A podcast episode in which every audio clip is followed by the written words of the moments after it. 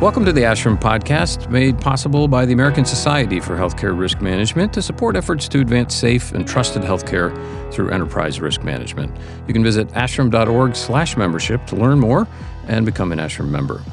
I'm Michael Carrese, and you know, we're living in perhaps the most stressful period in memory. Everybody's work lives and personal lives have been upended by the coronavirus pandemic, and especially for those working in healthcare, the challenges have been daunting, and unfortunately, it looks like there's no end in sight, at least in the short term. So, today, we're going to talk about resilience in the face of stress and give you a moment to think about how you're doing with it and perhaps what else you could be doing to manage it effectively and protect your own health.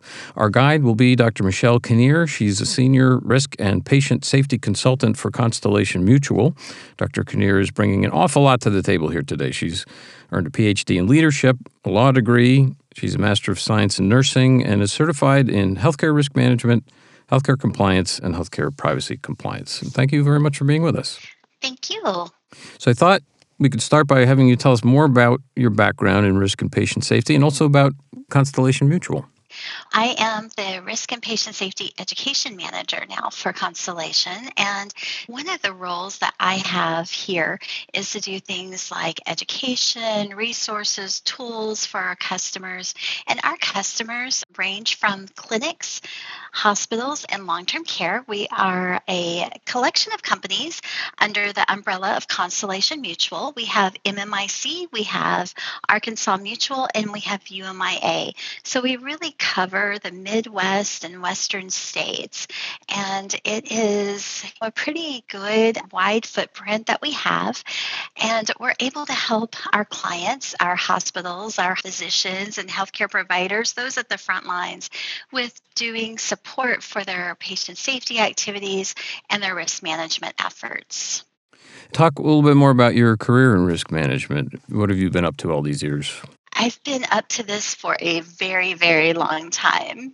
so, when I first got into risk management, I really didn't know what to expect. I had a law degree at the time, and I think that's how I got the position, but I'd never really done anything in quality or performance improvement, patient safety, risk management.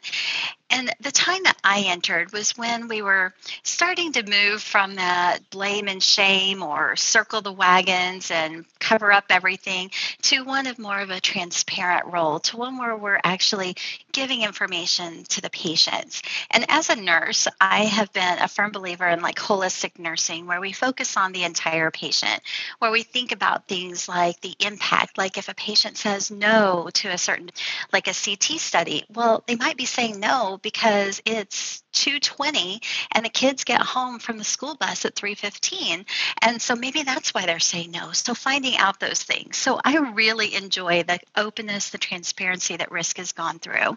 So I started out in one hospital as a risk manager and ended up going to another facility where I added the role of patient safety as well as compliance. So I kind of was all three of those and really saw how compliance, risk, patient safety really work together and do best as working together as a team thinking about things from both the business side, so kind of the enterprise risk management, to thinking about the clinical side and the direct care to patients. I did decide at one point that I kind of wanted to get and have a broader reach outside of my one facility. And so that's when I joined Constellation. And I've been able to do things like risk assessments, podcasts such as this, webinars, education. It has been a lot of fun being able to connect with others. A lot of times I go into an organization to deliver a program, the risk manager, the quality professional, the education manager might be sitting in the back. I'm saying the same things about documentation, dotting your I's, crossing your T's that they've said, but because I'm from afar, people are like, oh, we never heard this before. So I understand that when it comes to that with our risk managers. And so I like being able to help support them in the efforts and what they're doing. So I really see risk It's kind of twofold. It takes care of the patients, but in my mind, it also helps take care of those individuals, those frontline workers, those nurses, techs, physicians, PAs, nurse practitioners, even the janitorial service that's helping with the care of those patients. So that's why I enjoy this profession so much. So let's dig into this a little bit about resiliency, but first start with emotional intelligence because these are often paired together. So, what is emotional intelligence in your mind, and why is that an important quality for leaders to have? So, emotional intelligence gets into some of those softer skills of leadership that we hear about. Being able to work with individuals, being able to assess situations. I do kind of prefer the way that Daniel Goleman has kind of conceptualized emotional intelligence, where it really works with kind of that self awareness, knowing those triggers for yourself, being able to manage how you respond, how you react to things. Also, your relationships, managing the relationships with others, understanding when something is probably not going to impact as well or something you need to take offline, understanding when those are. It's kind of like when a leader has multiple people working for you and you have a staff meeting that's coming up well, you might know that some in your department are a little bit more quiet, but maybe they're the ones who want to see the agenda written out before they get there because they need to think about it. They need to consider it before they offer ideas. You'll have others in your department that may be raising their hand and jumping up in their seat wanting to share before you even finish what you're asking for. So, understanding the different needs of people is so very important in risk leadership management, regardless of the industry. But in healthcare, we interact with the patients. We interact with their families that have a whole different dynamic. We have other caregivers. Things are different. I had a board member once who was from manufacturing, and he was like, Explain to me why we can't do this. I'm like, Because we're not widgets. We don't put out this one little widget with the same four sides because this one widget might have diabetes, which brings on these complications. And this widget over here lost someone to a condition just like this, and that's impacting what they're doing for their health care. So, understanding how those play. And then, really, that emotional intelligence piece, understanding yourself, knowing what things trigger you. And that's really where that connection is between emotional intelligence and resilience is that self-awareness. And I'll give you a for instance on self-awareness for me as a risk manager, I know there are certain lawsuits that I'm like, really? Why are you filing this? But my understanding of that, my understanding of myself when I see that, means that when I see that lawsuit, I can read through it, put it aside, and then let myself digest it and then come back to it with a more open mind. If I didn't have that level of emotional intelligence to understand the impact, understand why some things are my triggers and why things aren't, I wouldn't be able to manage that as well. And that's kind of where that resilience comes in. We need to know ourselves and we need to be able to think about how this is impacting me. And if this is impacting me, what I need to do to make sure I minimize the harm that it does.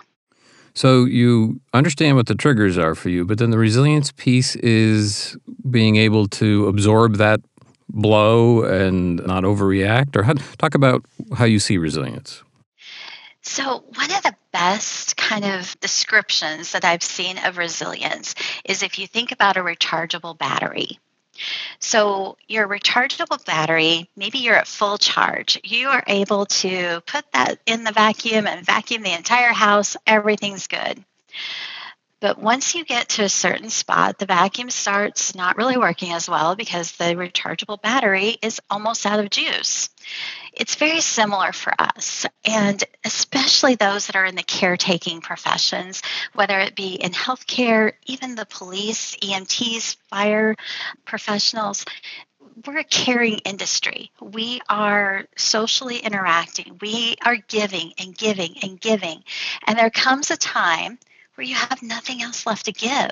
And so you have to make sure that you put yourself on that charging dock so that way you are able to give to the next person.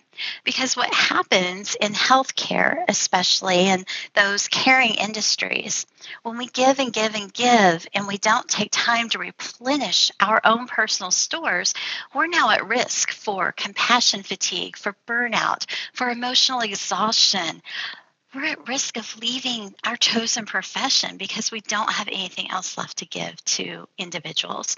So that's really what I see as resilience. I've seen definitions where they talk about bouncing back or going back to a normal state. To me, it's not really about going back to a normal state, but it's about finding a balance and finding what that new normal is, for instance. That's how I like to see it is that recharging of your batteries because seriously, we've all experienced it, right? Where you have that one person who just irritates you or bugs you and you just give and give and give and then at some point you're like I don't want to deal with that person anymore. But then when you go away and do something to kind of restore and recharge, you're able to tackle that. So you're plugging into that recharging dock, what is it delivering? What is being replenished? And is it different for different people? I think it is different for different people. It's just a way to kind of collect yourself back in and figure out what you need to make sure that you're at your best. If you met me in a group of people, I would be the quietest one there. I am the poster child for being an introvert. But there are things I do in my profession and my professional life that I know. Here's what I need to do. Here's what I need to focus on. And I go out and I'm able to do it. Actually, one of my colleagues has called me a situational extrovert, which I thought was a perfect name for it. But after our conversation today, I actually have about 30 minutes of time plugged in on my calendar to just recharge, to unwind from this because I need something.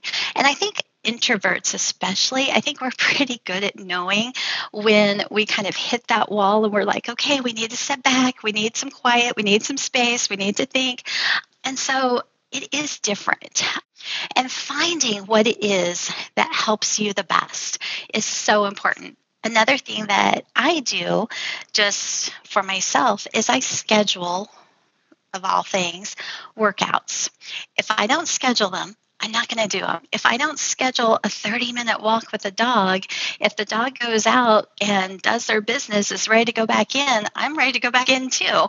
So making sure that you make time, time for yourself and whatever your passion is. It can be jogging around the block, it can be walking the dog, playing with the kids, reading a book whatever it is that helps you to find your own kind of balance and what you're looking at. And that's where that kind of emotional intelligence and resilience overlaps because that self awareness, knowing those things that help you get through some sort of trial, some sort of chaos that's going around us. It's really helpful. And there was one thing that you mentioned in the kind of beginning opening piece about we don't know about COVID. We don't know when this is going to end. We don't know when the last thing is. For most of us, when it comes to stress and attacks on our resiliency, it's very similar. It's that fight or flight. And how are we going to fight COVID, really. I mean, we can't just like roll up our sleeves and challenge it to an arm wrestling event. We can't run away screaming. We also don't know when it's going to end or when we're going to have the cure, or when we're going to have a vaccination for it, or when we're going to have herd immunity, or when it's going to stop being such an impact to our lives since we don't know when that is, it is really tackling all of us and attacking all of us when it comes to our own resiliency, which is why this conversation is so very important. Yeah, it's sort of this background level of stress and worry, and it does wear you down. I want to jump in here and remind folks that are listening to the ASHRM podcast, which is made possible by the American Society for Healthcare Risk Management to support efforts to advance safe and trusted healthcare through enterprise risk management. You can always visit ashrm.org slash membership to learn more and become an ASHRM member. So there are these particular things you reflect on, you figure out for yourself what helps me recharge and build resiliency. But there's also the overall being in good health that we're always reminded about with diet and exercise and good sleep habits. Talk about that connection to this sort of being a healthy person and caring for yourself in general. Absolutely a lot of times we've all heard that, right? Eat right, sleep well. But yes, it can be that simple. When we are eating healthier, when we are getting enough sleep to where our bodies are able to make the repairs that they need and where we're able to go on to the next day. Those are the things that help build us. They help our immunity, they help our stress levels because we are able to take on more. Those are some of the ways that we end up recharging ourselves without even knowing it. Because if you think about it, for instance, final exam weeks. Most of us have all had those at one point in our educational careers. A lot of times people are cramming two, three o'clock in the morning. Can you maintain that? Absolutely not. You can maybe get through exam week, but after that, you're going to be sleeping till 10, 12 o'clock on Saturday. So that really does kind of set us up. The healthier our bodies are with our diet, our exercising, sleeping well, getting the enough sleep at night, that really helps us ward off health conditions and helps to kind of help us maintain the chronic health conditions that we have better and manage them better. And when we have our health being managed, that's one less stressor that's impacting our resilience. What would you say to listeners who might think resilience is, you know, maybe a little touchy feely or abstract? I hear that a lot. And so, what I share with people, because it seems like people like the business side and think more of the business effects. So I tell them, go read about emotional intelligence, focus in on that, because some of those skills, the self awareness piece, the understanding others piece, those are going to improve. And when you're improving those skill sets and when you're able to understand yourself more and gaining those insights, now all of a sudden you're increasing some of your resilience along the way and you didn't even know it. And yes, I know, believe me, the hardest thing for me ever is to sit still. I had a person tell me to meditate once, and I'm like, yeah, this isn't working, you know, because I'm like, I'm going 24 7. And so I find that difficult. But when you look at it from kind of more that business lens and think about, okay, I'm going to work on my emotional intelligence, it sounds better. I can envision these button up, suited individuals saying, okay, I can work on my emotional intelligence. I don't want to go to the golf course and tell my buddies that I'm working on resilience. You know, they might look at me a little funny, but if I tell them I'm working on my emotional intelligence, oh, well, that's in the Harvard Business Review. That's here, that's here. It's what people work on.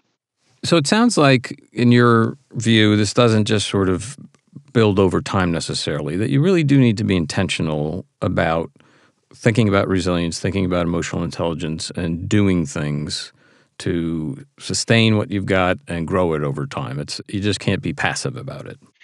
I think that does help. There are times where we can grow our emotional intelligence skills along with resilience just by the experiences that we have and what we see happen. For instance, if there's a tornado that happens, we know what to expect. We know what that experience is going to bring us. It teaches us lessons at the end that we can use if we're faced with that. But really thinking about emotional intelligence and resilience, especially right now during this pandemic, because we don't know when that end is going to be. So, right now is when that intentionalness really does come into play because think about our hospital leadership. They may not be the ones on the front line working with the patients that have either are symptomatic and are in critical condition and that sort of thing, but they're thinking about how are we getting enough money coming in the doors so we're able to pay our staff? How are we working with the supply channel? How are we doing this? How are we doing that? There is a lot of stress that's going on right now in all levels. We have it in our personal lives, we have it in our professional lives. So, really taking a few minutes, whatever it may be, scheduling it on your calendar 15 minutes, 20 minutes, 30 minutes, reading, walking, whatever it is that you're doing, to just make sure that you're providing care for yourself. So that way you can continue caring for others. And right now is a great time to think about being intentional with whatever it is for emotional intelligence or resilience or whatever, however you want to frame it in your own mind to work on because we don't know when that end is going to be. Right. Yeah, the unknown. Well, listen, that's that's great advice and giving everybody a lot to think about. And I want to thank you for being with us today. Absolutely. Thank you for having me. You're listening to Dr. Michelle Kinnear. She's Senior Risk and Patient Safety Consultant for Constellation Mutual. This podcast is made possible by the American Society for Healthcare Risk Management to support efforts to advance safe and trusted healthcare through enterprise risk management. You can visit ashrm.org slash membership to learn more and become an ASHRM member. I'm Michael Carrese. Thanks for listening.